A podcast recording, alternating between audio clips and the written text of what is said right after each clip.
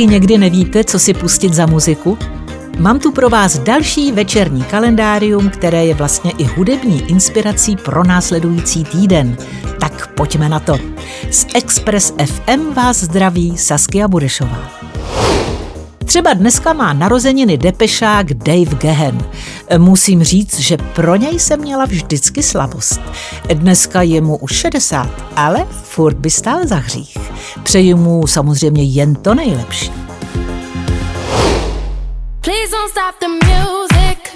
Zítra 10. května to budou tři roky, co zpěvačka Rihanna oznámila založení své módní značky Fenty. Podle magazínu Forbes je Rihanna díky Fenty nejlépe vydělávající hudebnící loňského roku. Jen škoda, že jsme ji už dlouho neviděli ve studiu.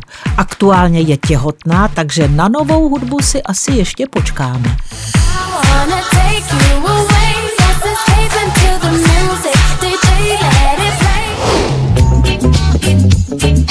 Ve středu 11. května si dejte čoňta na Boba Marleyho.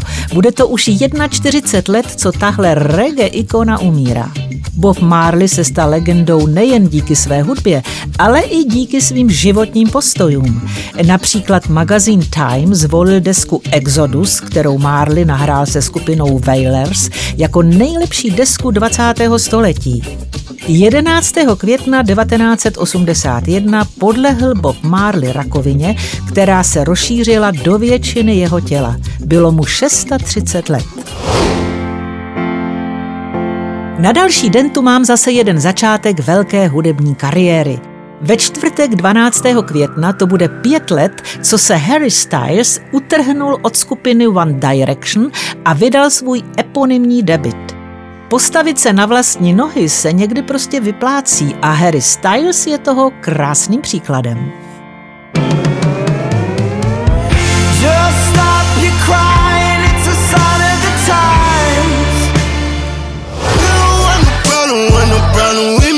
Pátek si puste Coloring Book od Chance Rappera. Tahle skvělá deska vyšla před 6 lety a Chance Rapper se díky ní stal jednou z hlavních postav americké rapové scény.